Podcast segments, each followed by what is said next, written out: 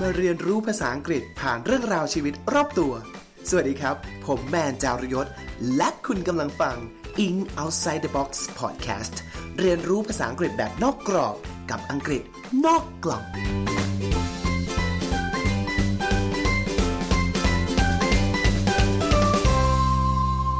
วัสดีครับ ท่านผู้ฟังทุกท่านนะฮะ ขอต้อนรับเข้าสู่ In Outside the Box Podcast ภาษาอังกฤษนอกกล่อง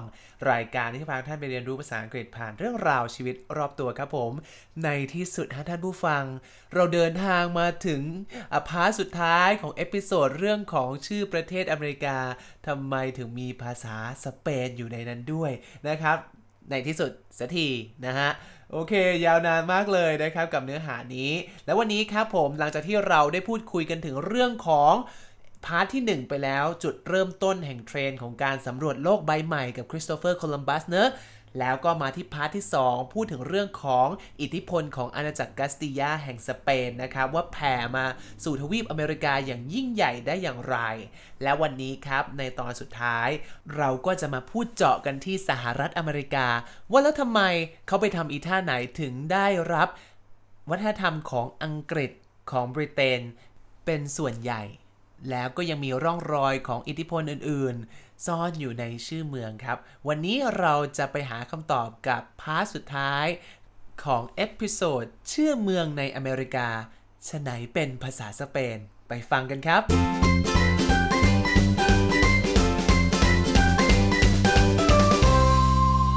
หลังจากที่ตอนที่แล้วนะครับ เราตัดกล้องกันไปที่ราชอาณาจักรกาสติยาของพวก Spaniard คือคนสเปนนะเนอะนะครับ ก็หืมตอนที่แล้วนี่เต็มไปด้วย กลิ่นอายวัฒนธรรมแห่ง Hispanic แห่งลาตินอเมริกา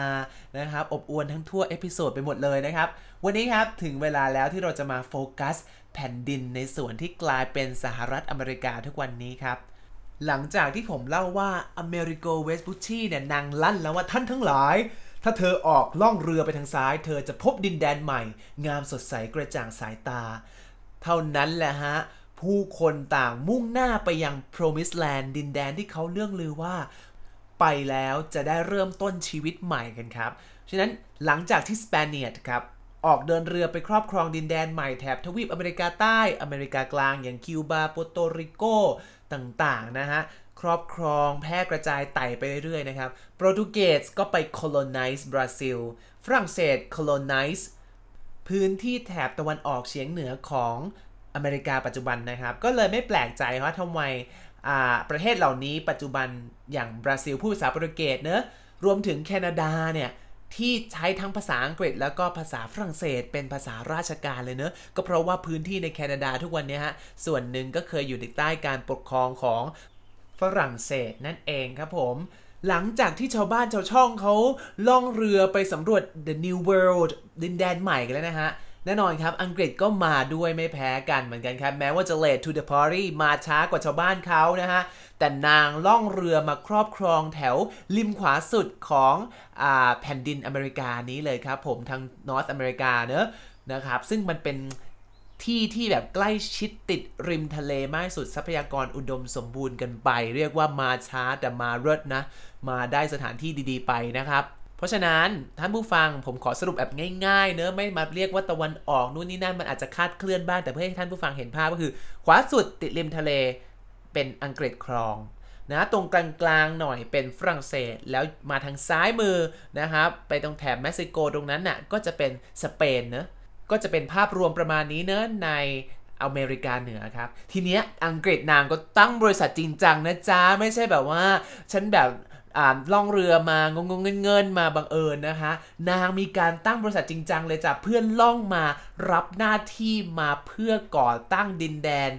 ถาวรในอเมริกาเลยบริษัทนั้นนะครับ ชื่อว่า Virginia Company of London นะฮะ บุคคลที่มากับเรือลำนี้หลาย ๆ ท่านน่าจะรู้จักกันดี บุคคลนั้นชื่อว่าจอห์นสมิธครับ ถ้าท่านผู้ฟังเคยดูพวกโพคาฮอนทัสเคยดูมาโพคาฮอนทัสต้องคุ้นเคยอยู่แล้วนะฮะ ก็คือจอห์นสมิธของเรานี่เองครับที่มากับเรือลำแรกที่บริษัทอังกฤษส่งมาเพื่อจะมาครอบครองดินแดน New World นี้เลยนะครับ นางก็ขึ้นเกาะมาเจอกับโพคาฮอนทัสนางเอก อันนี้เป็นเวอร์ชั่นของดิสนีย์นะ ก็วิ่งกันไหมฮะ วิ่งขึ้นไปบนเกาะร้องเพลง Color of the Wind สีสันแห่งสายลมกันไป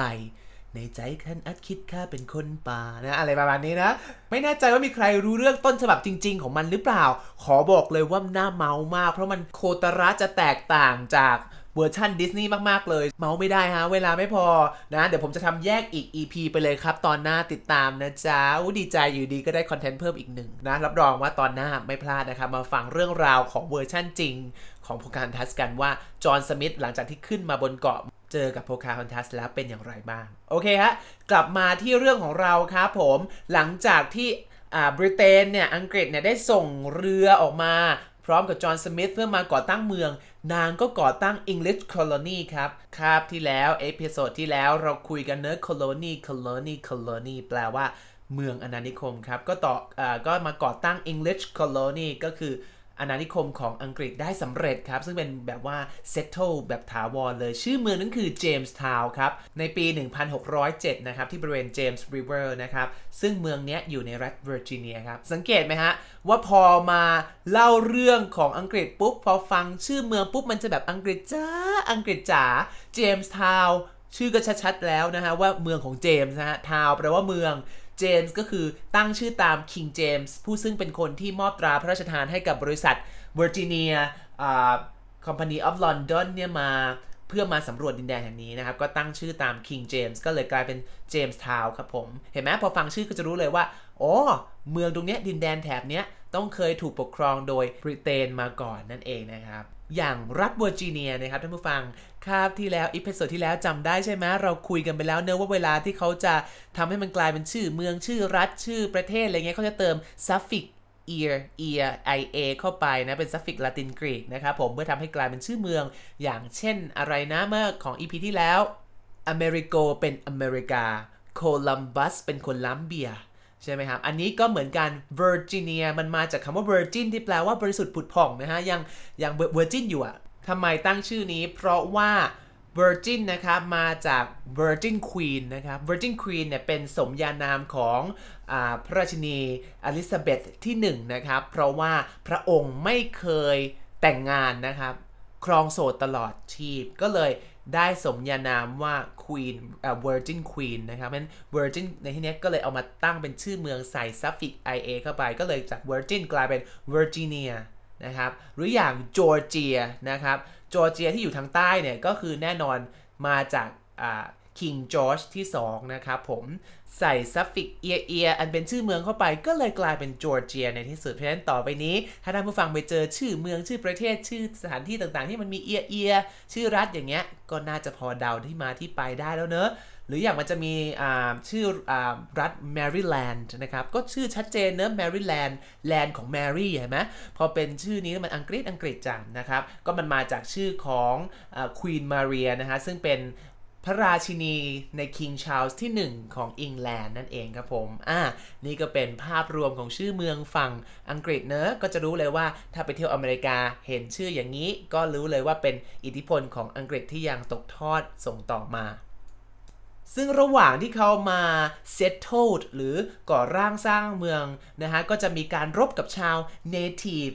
people indigenous people มาก นะครับ เป็นไง 3 ตอนแล้วเนอะตอนนี้ท่านผู้ฟังน่าจะคงจะคุ้นเคยบ้างแล้วล่ะนะเจอซ้ำๆซ้ำๆหวังว่าจะจำได้ขึ้นใจนะครับ indigenous people native people นะครับ คนพื้นเมืองครับ ซึ่งรบบ้างเป็นมิตรกันบ้าง ช่วยเหลือกันบ้างทำมาค้าขายกันบ้างนะครับ อันนี้อยากให้ท่านผู้ฟังไม่หลงลืมไปนะครับว่าเวลาที่เราพูดถึง native หรือ indigenous people เนี่ยนะ มันคือคนหลาย ๆ เผ่าเลย ซึ่งแต่ละเผ่าก็ไม่ซ้ำกันนะครับ indigenous people กลุ่มเนี้ยของคนอังกฤษเนี่ยก็คงจะเป็นคนละกลุ่มกับที่คริสโตเฟอร์โคลัมบัสไปเจอที่อิสเปนยอลาในตอนแรกนะครับผม เพราะฉะนั้นบางทีหลาย ๆ ครั้งเราฟังเรื่องราวทางประวัติศาสตร์เยอะ ๆ เนี่ยนะ เรามักจะมีแนวโน้มที่จะเห็นภาพเหมารวม เพื่อ simplify ให้เราเข้าใจง่าย เราเลยคิดว่า อ๋อ คนคนพวกเนี้ยเป็นกลุ่มเป็นกล้อนเดียวกันทั้งหมดแต่ความจริงแล้ว เขาคือคนละกลุ่มกันในพื้นที่แผ่นดินที่มันใหญ่มากเป็นทวีป หลายๆ พันตารางกิโลเมตรนี้เลยนะครับผมอาล่ะสุดท้ายหลังจากที่อังกฤษเข้ามานะฮะก่อร่างสร้างเมืองของตัวเองได้แล้วเนี่ย ก็อำนาจก็แผ่ไปเรื่อยนะครับ จนขยายไปถึง 13 colonies เลยทีเดียว ซึ่งเราจะเรียกกลุ่มนี้ว่า original 13 colonies ครับทำไมถึงมีคำว่า original ล่ะ อะไรมันดั้งเดิมล่ะท่านผู้ฟัง ก็เพราะว่า colonies ทั้ง 13 แห่งเนี้ย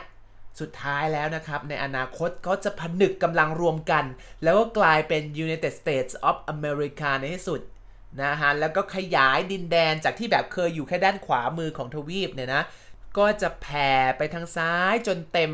กลายเป็น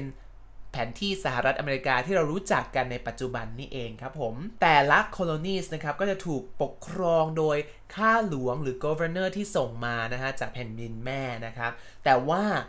อาณานิคมแต่ละนิคมเองเนี่ยจะเรียกว่าปกครองกันเอง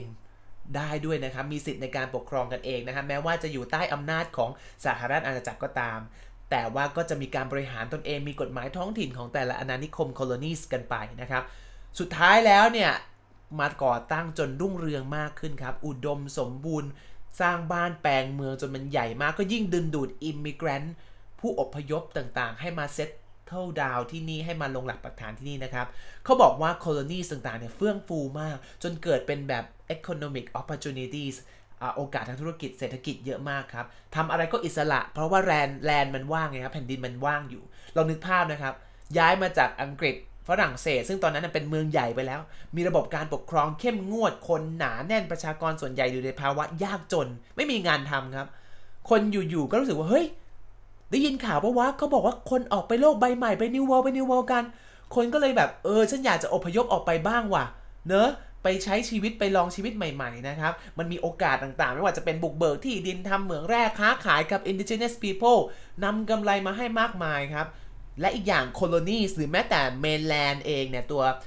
แผ่นดินแม่เองเนี่ยก็สนับสนุนให้คนออกมานะ แบบว่าแต่งงานกันไวๆมีลูกมีหลานมีบ้านเต็มเมืองนะฮะ มีครอบครัวใหญ่ๆนะครับเขาบอกว่า ใน colonies เนี่ย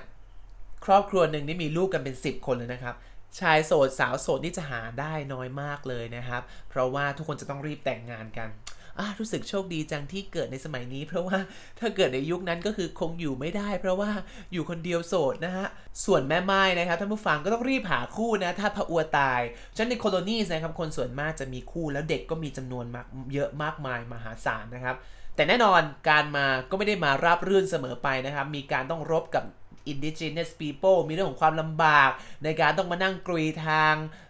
พื้นดินตรงนี้ในการสร้างบ้านแปลงเมืองนะฮะมีโรคติดต่อต่างๆนะครับ แต่ถึงกระนั้นจำนวนประชากรก็ทวีคูณมากขึ้นเรื่อยๆครับเพราะอิมิเกรนต์ผู้อพยพทุกคนเนี่ยก็จะมองว่าที่นี่คือ land of promise ครับดินแดนแห่งคำสัญญา ฉะนั้นเราก็เลยมักจะได้ยินคนที่เขาพูดว่าอเมริกามันคือ land of opportunities ดินแดนแห่งโอกาสนะครับมันก็สืบเนื่องมาจากในอดีตตรงนี้นี่เองนะครับแต่มันก็จะมีกลุ่มคนนะที่แบบไม่ได้เต็มใจฉันไม่ได้อยากจะมาที่นี่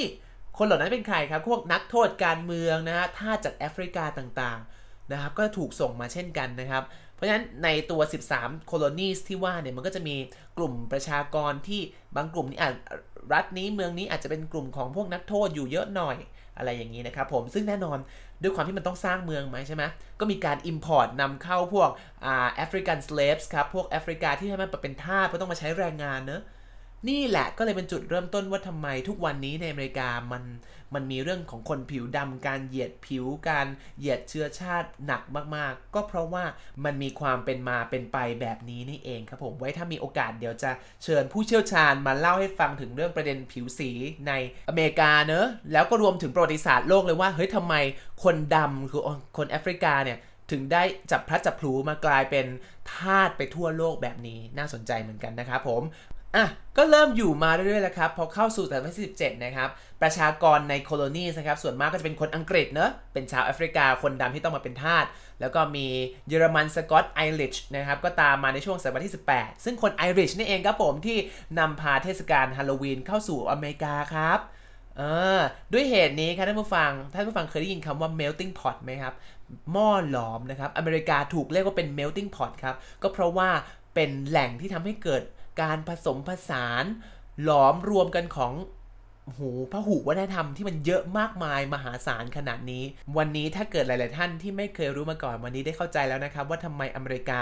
ถึงเต็มและโดดเด่นไปด้วยความหลากหลาย เช่นทุกวันนี้ครับผมนี่ยังไม่นับรวมนะ ทุกวันนี้ที่มีเอเชียลาตินอเมริกาแอฟริกาเข้าไปอีกเยอะแยะมากมายมหาศาลและในที่สุดครับโคโลนีสใหม่เหล่านี้ ก็ถูกเรียกขนานนามว่าเป็น American People ในที่สุดนั่นเองครับผม โอเคกลับมาที่ Original 13 Colonies ของเราเดี๋ยวเรื่องแซ่บๆมันกำลังจะมาแล้วฮะเพราะว่ามันต้องมี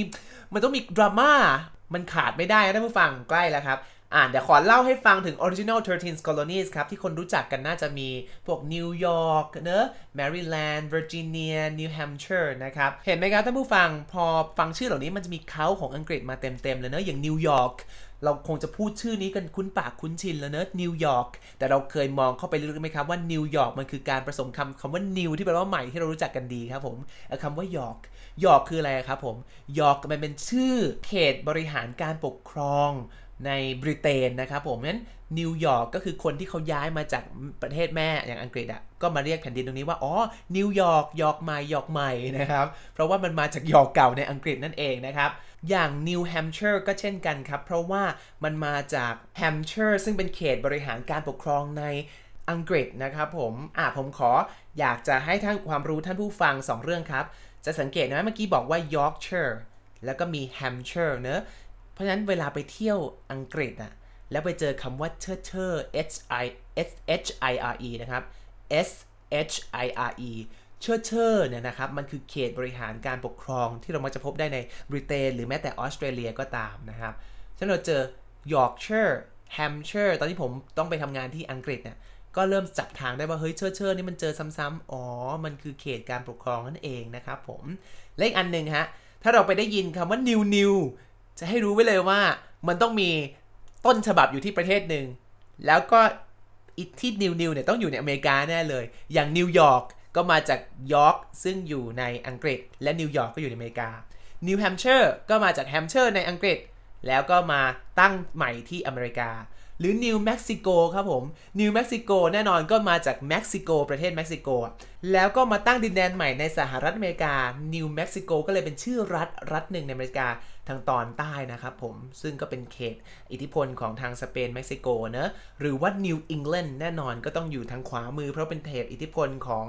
ของอังกฤษนิวอิงแลนด์ก็เป็นดินแดนใหม่ เพราะฉะนั้นถ้าไปเที่ยวแล้วไปเจอคำว่า new new ให้สันนิษฐานไว้ก่อนเลยว่าอยู่ในอเมริกาแน่นอนนะครับทีนี้ฮะ เรามาพูดถึงศัตรูคู่อาฆาตของอังกฤษกันสักหน่อยดีกว่านะครับผมแน่นอนคู่ปรับเก่าคู่รักคู่แค้น ของอังกฤษก็ต้องเป็นฝรั่งเศสเนะนางก็มานะต่างคนต่างมา The New World ตามกระแสฮิตมาฉันก็ต้องมาด้วย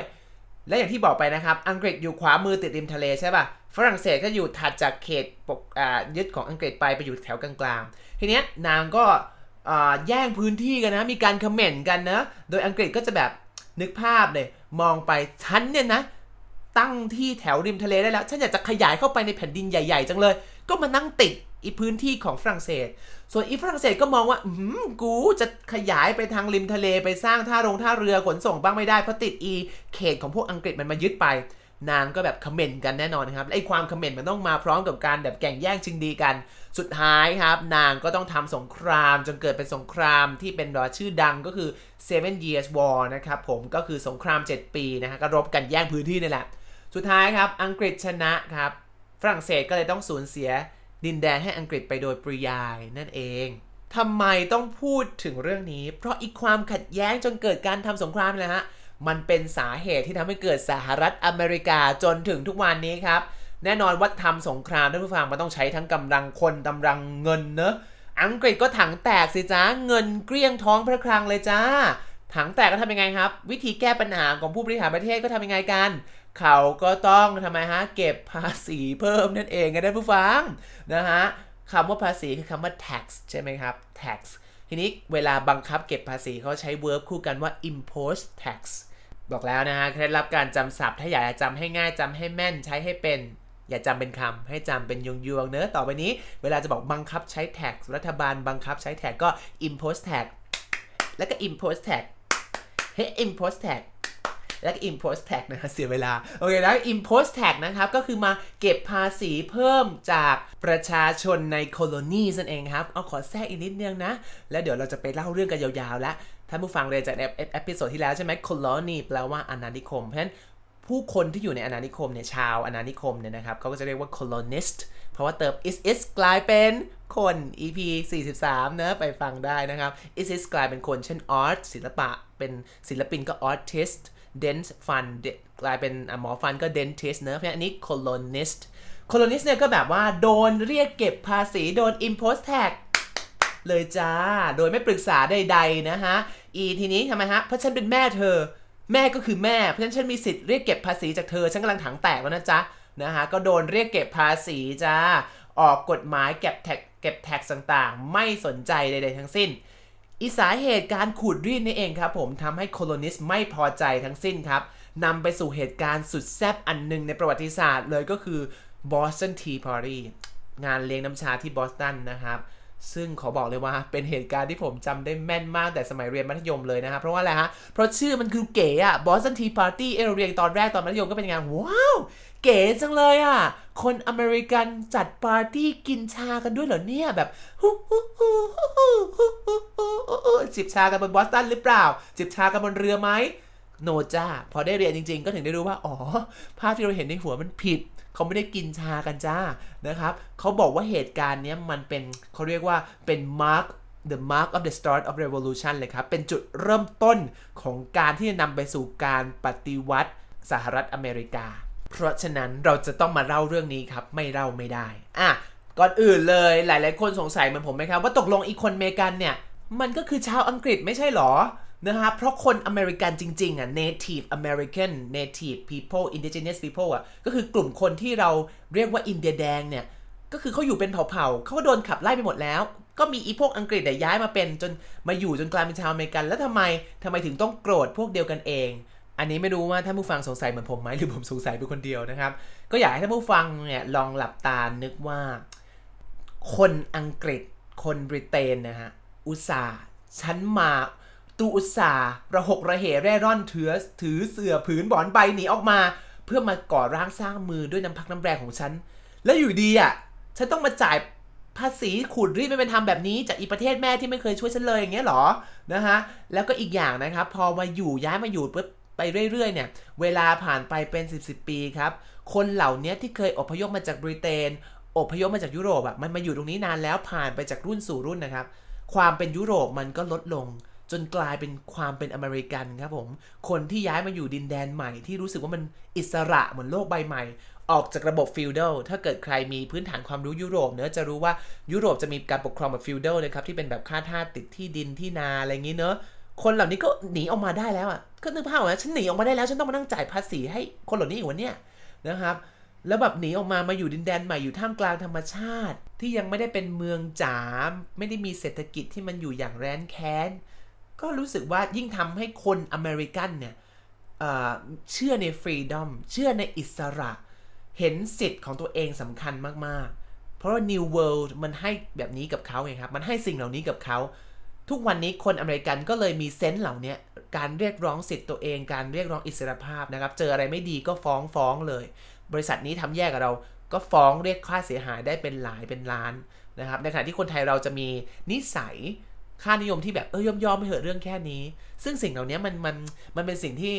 สืบเนื่องมาจากรากเหง้าวัฒนธรรม หรือว่าประวัติความเป็นมาหรือแม้แต่ภูมิศาสตร์ทั้งนั้นเลยนะครับ สิ่งเหล่านี้เป็นค่านิยมที่มันเกี่ยวเนื่องเชื่อมโยงกันไป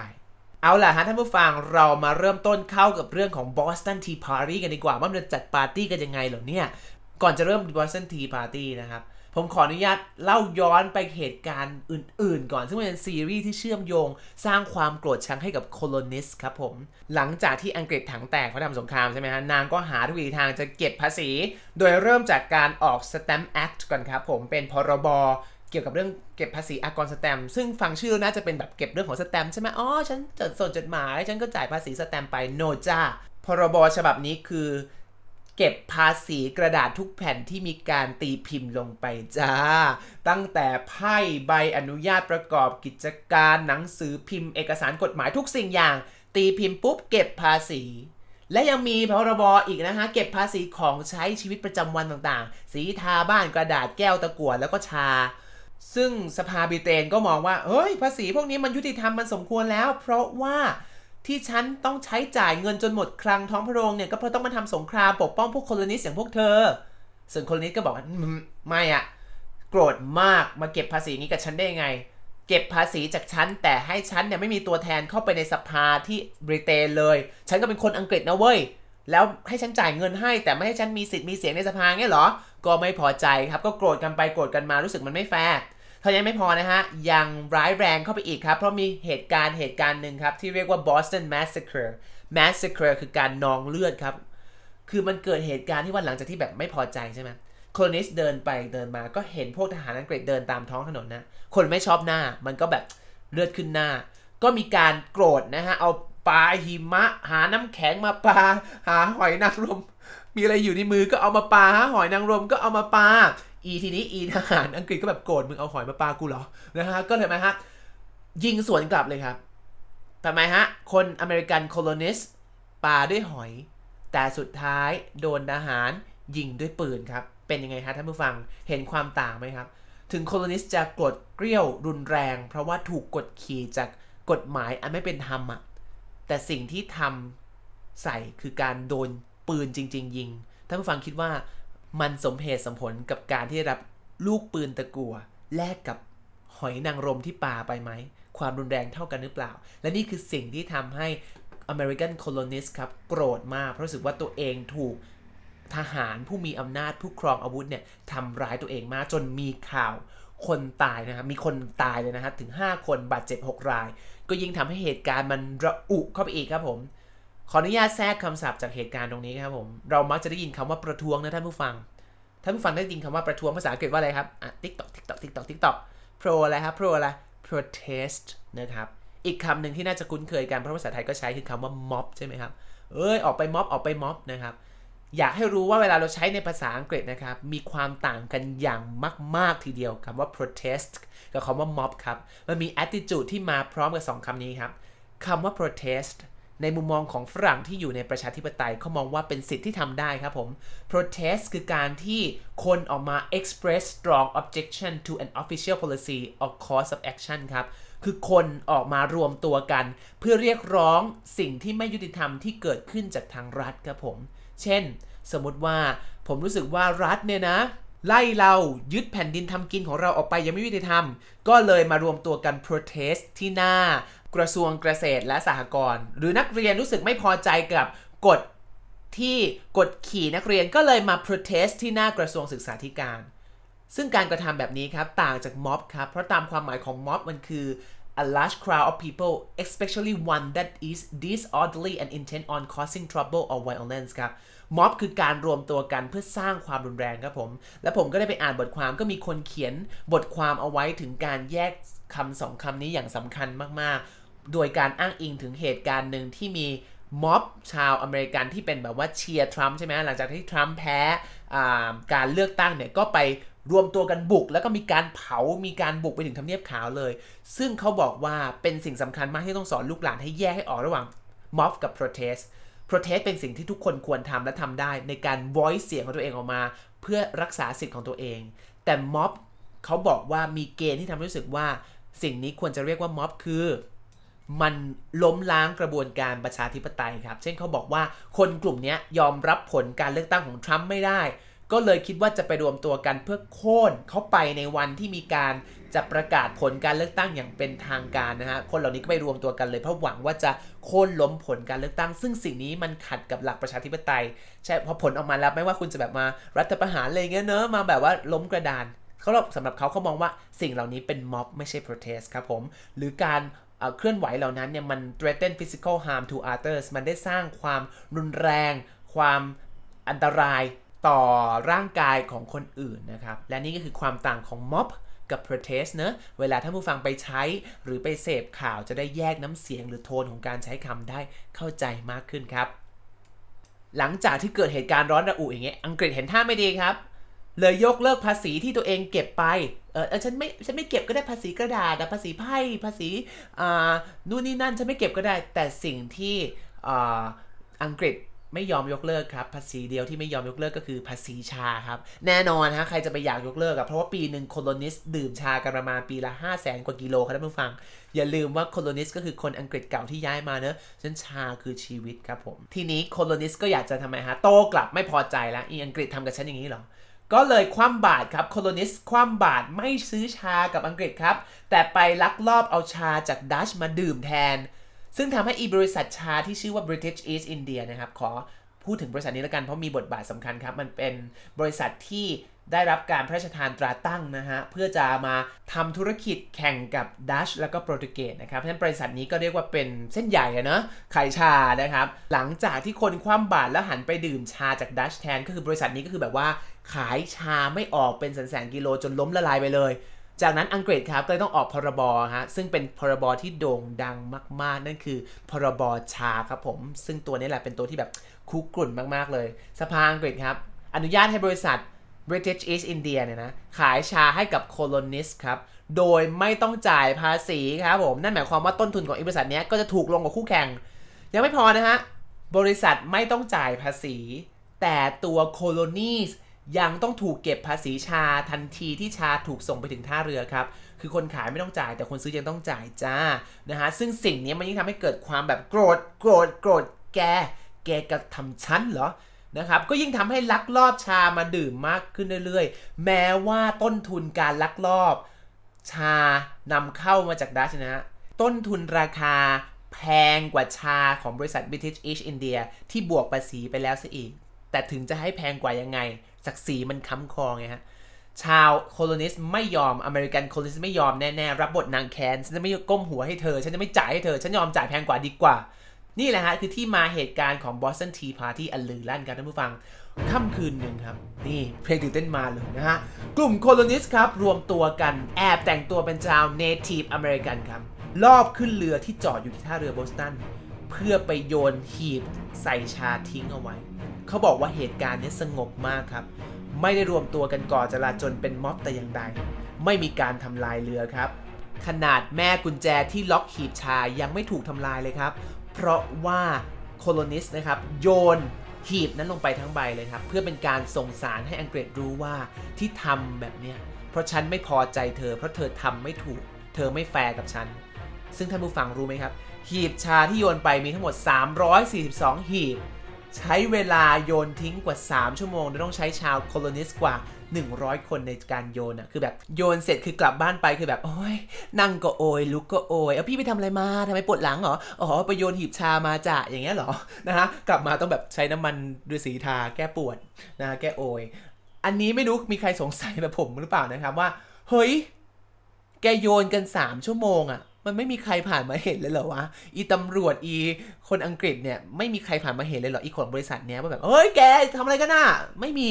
ก็คือโยนได้สำเร็จในที่สุดครับผม แต่ใด ๆก็ตามเขาบอกว่าความเสียหายที่เกิดขึ้นเนี่ยฮะ ถ้าคิดเป็นเงินปัจจุบันคือ 30 ล้านบาทได้เลยทีเดียวนะครับ แต่อย่างที่บอกนะครับเหตุการณ์นี้ไม่มีใครบาดเจ็บครับ นอกจากหีบชาที่ถูกโยนลงไป เขาบอกว่ากลุ่มผู้ประท้วงนะฮะยังทำความสะอาดเรือให้ก่อนกลับด้วยนะ อุ้ยฉันกวาดให้นะก่อนกลับนิดนึงนะครับซึ่งเหตุการณ์นี้มันปังมากท่านผู้ฟังเพราะมันสร้างอิทธิพลเป็นสัญญาที่ปังมากเห็นว่าฉันไม่พอใจโว้ยนะครับ เจอเข้าไปขนาดนี้ฮะ อังกฤษบอกว่ามากระตุกหนวดเสือกูเหรอ คิงจอร์จที่ 3 กับสภาบริเตนครับ จัดให้เลยจ้าออกพรบขึ้นมาแก้เผ็ดกับการที่ American Colonist ทำครับผม ชอบชื่อพรบนี้มากนะฮะเขาชื่อว่า Intolerable Acts ครับ Intolerable Acts นะครับ Acts คือพรบ tolerable มาจาก verb tolerate ครับ tolerate แปลว่าอดทนอดกลั้นนะฮะ เติม in เข้าไปข้างหน้าแปลว่าไม่ intolerable acts คือ พรบเหลืออดครับผมคือแบบกูเหลืออดกับพวกมึงแล้วอีอเมริกันอี American colonist กูเหลืออดแล้วมึงต้องโดนบ้างนะฮะ อีกคนอ่าสภาบริเตนคิงจอร์จก็ออกพรบนี้มาครับ ลงโทษ colonist ครับ ปิดท่าเรือบอสตันห้ามใช้งานจนกว่าจะชดใช้เงินค่าชาที่เสียไปครับ แล้วแกดูแลปกครองตัวเองใช่ไหมได้ฉันจะถอนสิทธิ์ทุกอย่างเลย ให้แกไม่มีสิทธิ์ปกครองตัวเอง รัฐแมสซาชูเซตส์ที่เป็นที่อยู่ของบอสตันแกหือกรือ เขาเรียกนะ กระด้างกระเดื่องกับฉันใช่ไหมได้ ฉันถอนสิทธิ์ในการปกครองตัวเอง ไม่มีสิทธิ์ดูแลตัวเองนะครับ เลือกตั้งก็ไม่มีห้าม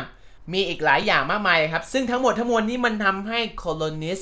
โกรธโกรธมาก บริเตนครับ หวังจะเชือดไก่ให้ลิงดูใช่ไหมฮะ หวังว่ารัฐอื่นเห็นแบบนี้จะไม่กล้าหือครับ จะได้ไม่กระด้างกระเดื่อง จะได้อยู่เงียบๆตัวเองไม่กล้าทำอะไรแบบนี้ ที่ไหนได้ครับ American colonist ครับมองว่าบริเตนทำแบบนี้คือทรราชชัดๆ ก็ยิ่งไม่พอใจครับ ยิ่งกันช่วยส่งเสียง ช่วยกันสนับสนุนรัฐแมสซาชูเซตส์ครับ วางแผนช่วยก็ไปอีกนะฮะซึ่งเหตุการณ์นี้ Boston Tea Party นะครับ ไม่ได้มีแค่ครั้งเดียวนะ ตอนแรกผมเข้าใจตอนเด็กคิดว่ามีครั้งเดียว no จ้ามีครั้งที่ 2 ด้วยนะครับ แต่ว่าไม่ปังเท่านะ เป็นเหตุการณ์แบบเล็ก ๆ โยนทิ้ง 30 หีบ อะไรเงี้ย แต่ก็ถือว่าเป็นแรงบันดาลใจนะ ให้เมืองอื่นๆ อย่างเช่นแบบว่านิวยอร์กแมริแลนด์จัดอีเวนต์นี้บ้าง ฉันเป็นอีเวนต์โยนชานะครับก็ทำบ้างสุดท้ายแล้วครับ ไม่พอใจกับพรบเหลืออดที่ออกมางี้นะครับ ชาวโคลนีต่างๆ ก็มารวมตัวประชุมกันเลยครับ เพราะว่าจะถวายดีกาต่อมหากษัตริย์บริเตนครับ ให้ยกเลิกพระราชบัญญัติที่ว่านี้นะครับ ซึ่งแน่นอนครับเหตุการณ์มันระอุไปแล้ว ไม่สามารถจะระงับวิกฤตครั้งนี้ได้แล้วนะครับ สุดท้ายจึงนำไปสู่สงครามปฏิวัติอเมริกาในที่สุดนะครับใน 16 เดือนให้หลังต่อมา จึงเป็นเหตุการณ์ที่เรารู้จักกันดี มีการเขียน Declaration of Independence นะครับ ประกาศอิสรภาพต่าง ๆ นะฮะ All men are created equal มนุษย์เราเท่าเทียมกันนะครับ มีจอร์จวอชิงตันที่ได้รับเลือกให้เป็นผู้นำการทำสงคราม Revolution ครั้งนี้ครับ สุดท้ายจอร์จวอชิงตันก็ได้รับเลือกเป็นประธานาธิบดีคนแรก นี่ก็เป็นเรื่องราวที่ทุกคนน่าจะพอจะคุ้นเคยกันอยู่บ้าง ผมขออนุญาตข้ามไปเลยแล้วกันนะครับผม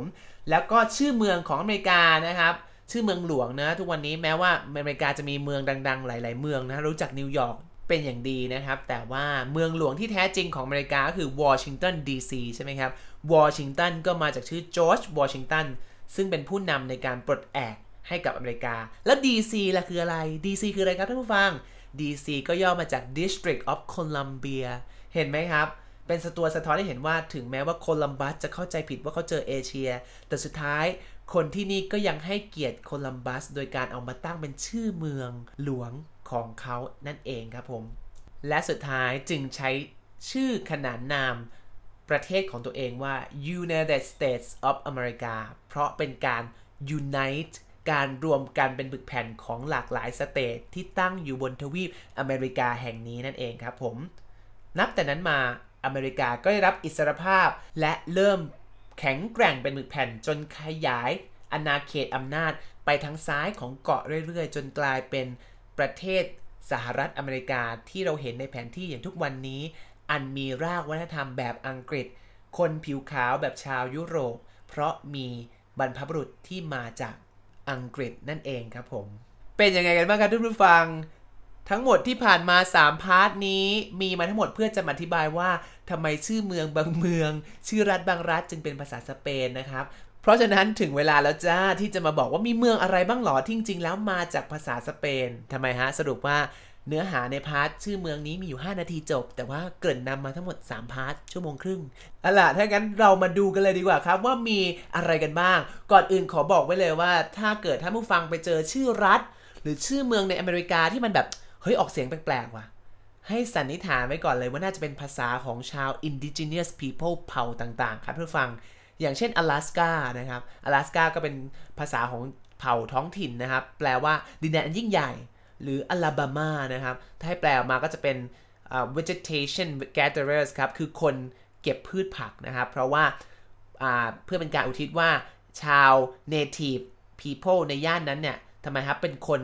ถาง พื้นที่ตรงนั้นเพื่อทำฟาร์มทำมาหากินนั่นเอง โอเค เรามาดูชื่อเมืองหลักๆ กันเลยดีกว่านะครับ ผมจะผสมกันไปเลยนะทั้งชื่อเมืองชื่อรัฐต่างๆ ที่น่าสนใจที่คิดว่าท่านผู้ฟังน่าจะคุ้นเคยกันดี แต่ก่อนอื่นผมอยากให้อีกหนึ่งความรู้ครับท่านผู้ฟัง เราเล่าไปแล้วใช่ไหมว่าชื่อโคลัมบัสถูกใส่ซัฟฟิก ia เป็นโคลัมเบียอเมริโกเป็นอเมริกาจอร์จเป็นจอร์เจีย เวอร์จินเป็นเวอร์จิเนียนะครับ เพราะมันถูกทำให้เป็นลาติน มันถูก Latinize ครับผม มันถูก Latinize คือทำให้กลายเป็นลาตินใส่ suffix แบบลาตินให้กลายเป็นชื่อเมือง เหมือนกันครับผม ชื่อเมืองชื่อรัฐที่เป็นภาษาสเปนเนี้ย มันก็ถูก Anglicize ครับ เห็นไหมบอกแล้วรู้พวกนี้มีประโยชน์มาก ๆ เลย ize เติมแล้วกลายเป็น verb เนอะ Anglicize ถูกทำให้กลายเป็นภาษาอังกฤษนั่นเองครับผมเพราะฉะนั้นมันก็เลยทำให้แปลกที่เราจะออกเสียงแบบอังกฤษอังกฤษโดยหลงลืมรากที่มากัน อย่างเช่นที่รู้จักกันดีเลยครับ Los Angeles ครับ Los Angeles นะครับ ถ้าเราไปดูจริงๆ มันคือการเขียนว่า Los Angeles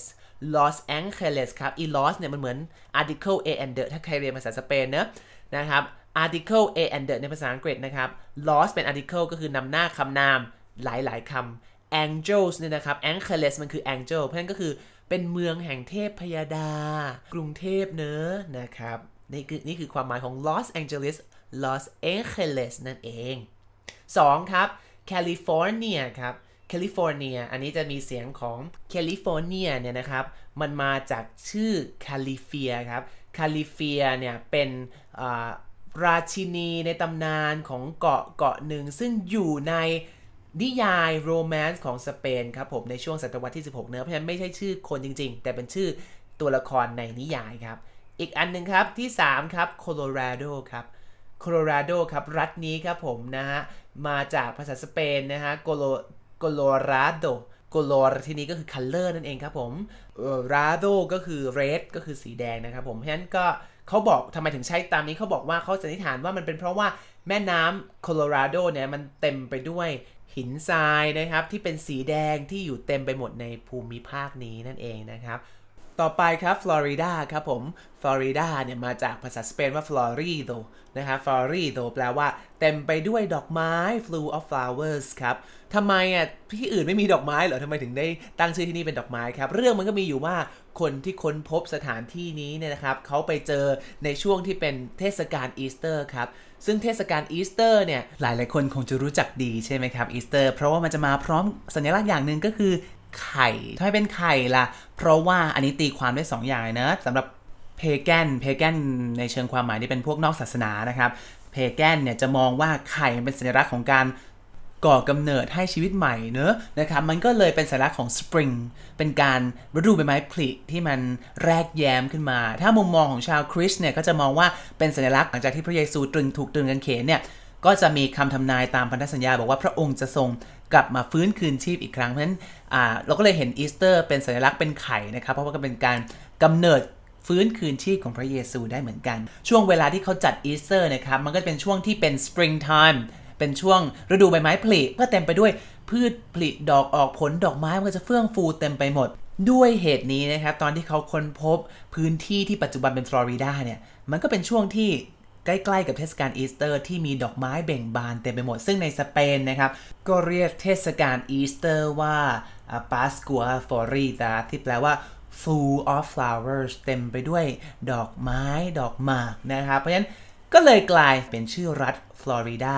ด้วยประการชนี้นี่เองครับผม ต่อไปครับมอนทานาครับ รัฐมอนทานาก็มาจากภาษาสเปนว่า montaña ซึ่งแปลว่า mountains นะ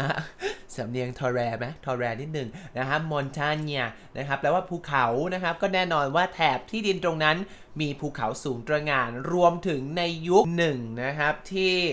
การทำเหมืองแร่นะครับเป็นอุตสาหกรรมหลักของพื้นที่แถบนี้เลยนะครับ ก็เลยทำให้ เรียกรัฐนี้ว่ามอนทาเนียหรือภูเขานั่นเองครับผม แต่อย่างที่บอกว่าถูก anglicize เนะจากเสียงเนียในภาษาสเปนเอนเย่เนี่ย ก็กลายเป็นตัว n เฉยๆว่ามอนทานานั่นเองต่อไปครับเนวาดาครับ รัฐเนวาดาเนี่ยนะครับก็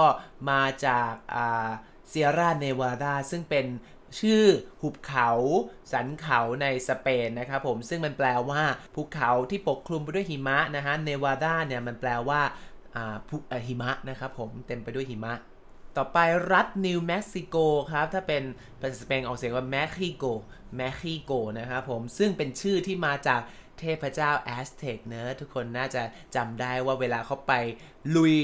รบช่วงที่เป็นพื้นที่เม็กซิโกเนี่ยก็ ช่วงนั้นไปรบกับพวกชนเผ่ามายาชนเผ่าแอสเท็กซึ่งเป็น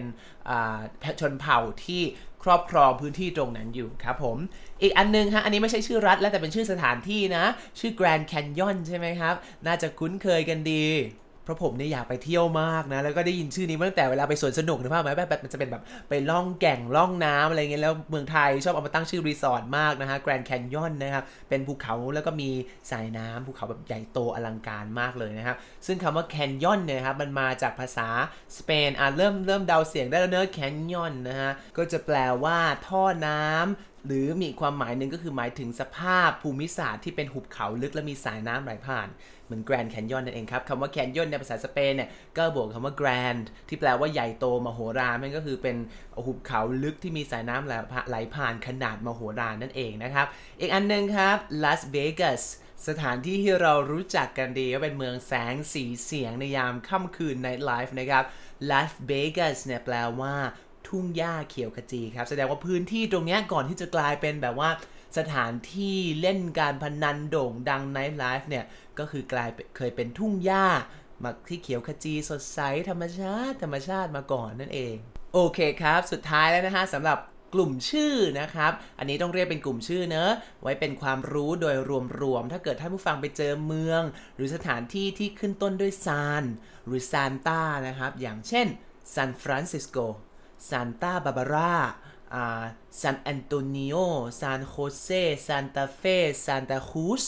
ให้รู้ไว้เลยว่าคำว่าซานหรือซานตาในภาษาสเปนที่นี่หมายถึง saint ก็คือนักบุญนั่นเองครับ อย่างซานฟรานซิสโกที่เราคุ้นเคยกันก็มาจากชื่อของนักบุญว่า Saint Francis of Assisi นะครับผม ทั้งหมดนี้ก็คือ เรื่องราวที่เป็นที่มาว่าทำไม ชื่อเมืองในอเมริกาถึงได้เป็นภาษาสเปนได้ เรียกว่าเป็นเวลายาวนานเหลือเกินนะครับ กว่าจะจบตรงนี้ถึง 3 พาร์ทประมาณเกือบ 2 ชั่วโมงทีเดียวนะฮะหวังว่ายังไม่เบื่อกันนะนะครับเพื่อมาท่านผู้ฟังบอกว่าบอกกูมันก็ได้ว่ามีเมืองอะไรบ้างแต่จบไปตั้งแต่ทีแรกแล้ว ก็ได้แต่หวังว่าท่านผู้ฟังนะครับ จะสนุกสนานเนอะไปกับเรื่องราวในภูมิภาคการค้นพบของทวีปอเมริกา จะได้รู้จักธรรมชาติและลักษณะของ colonization ได้รู้อิทธิพลของสเปนนะครับ ได้รู้จักความเป็นไปและที่มาที่ไปของวัฒนธรรม ในแถบลาตินอเมริการวมถึงรากเหง้าที่มาที่ไปของอเมริกาด้วยครับผม เพราะนี่คือความเชื่อของช่องเราครับ ทุกภาษาไม่ได้มีแค่กรามาแต่เป็นเรื่องราวของชีวิตและผู้คน เรียนภาษาให้มีชีวิตไม่ได้เพียงแค่วิชาในตำราครับ แล้วพบกันใหม่ในตอนหน้ากับ In Outside the Box Podcast รายการที่พาทุกท่านไปเรียนรู้ภาษาอังกฤษ ผ่านเรื่องราวชีวิตรอบตัวสำหรับวันนี้ลาไปก่อน สวัสดีครับ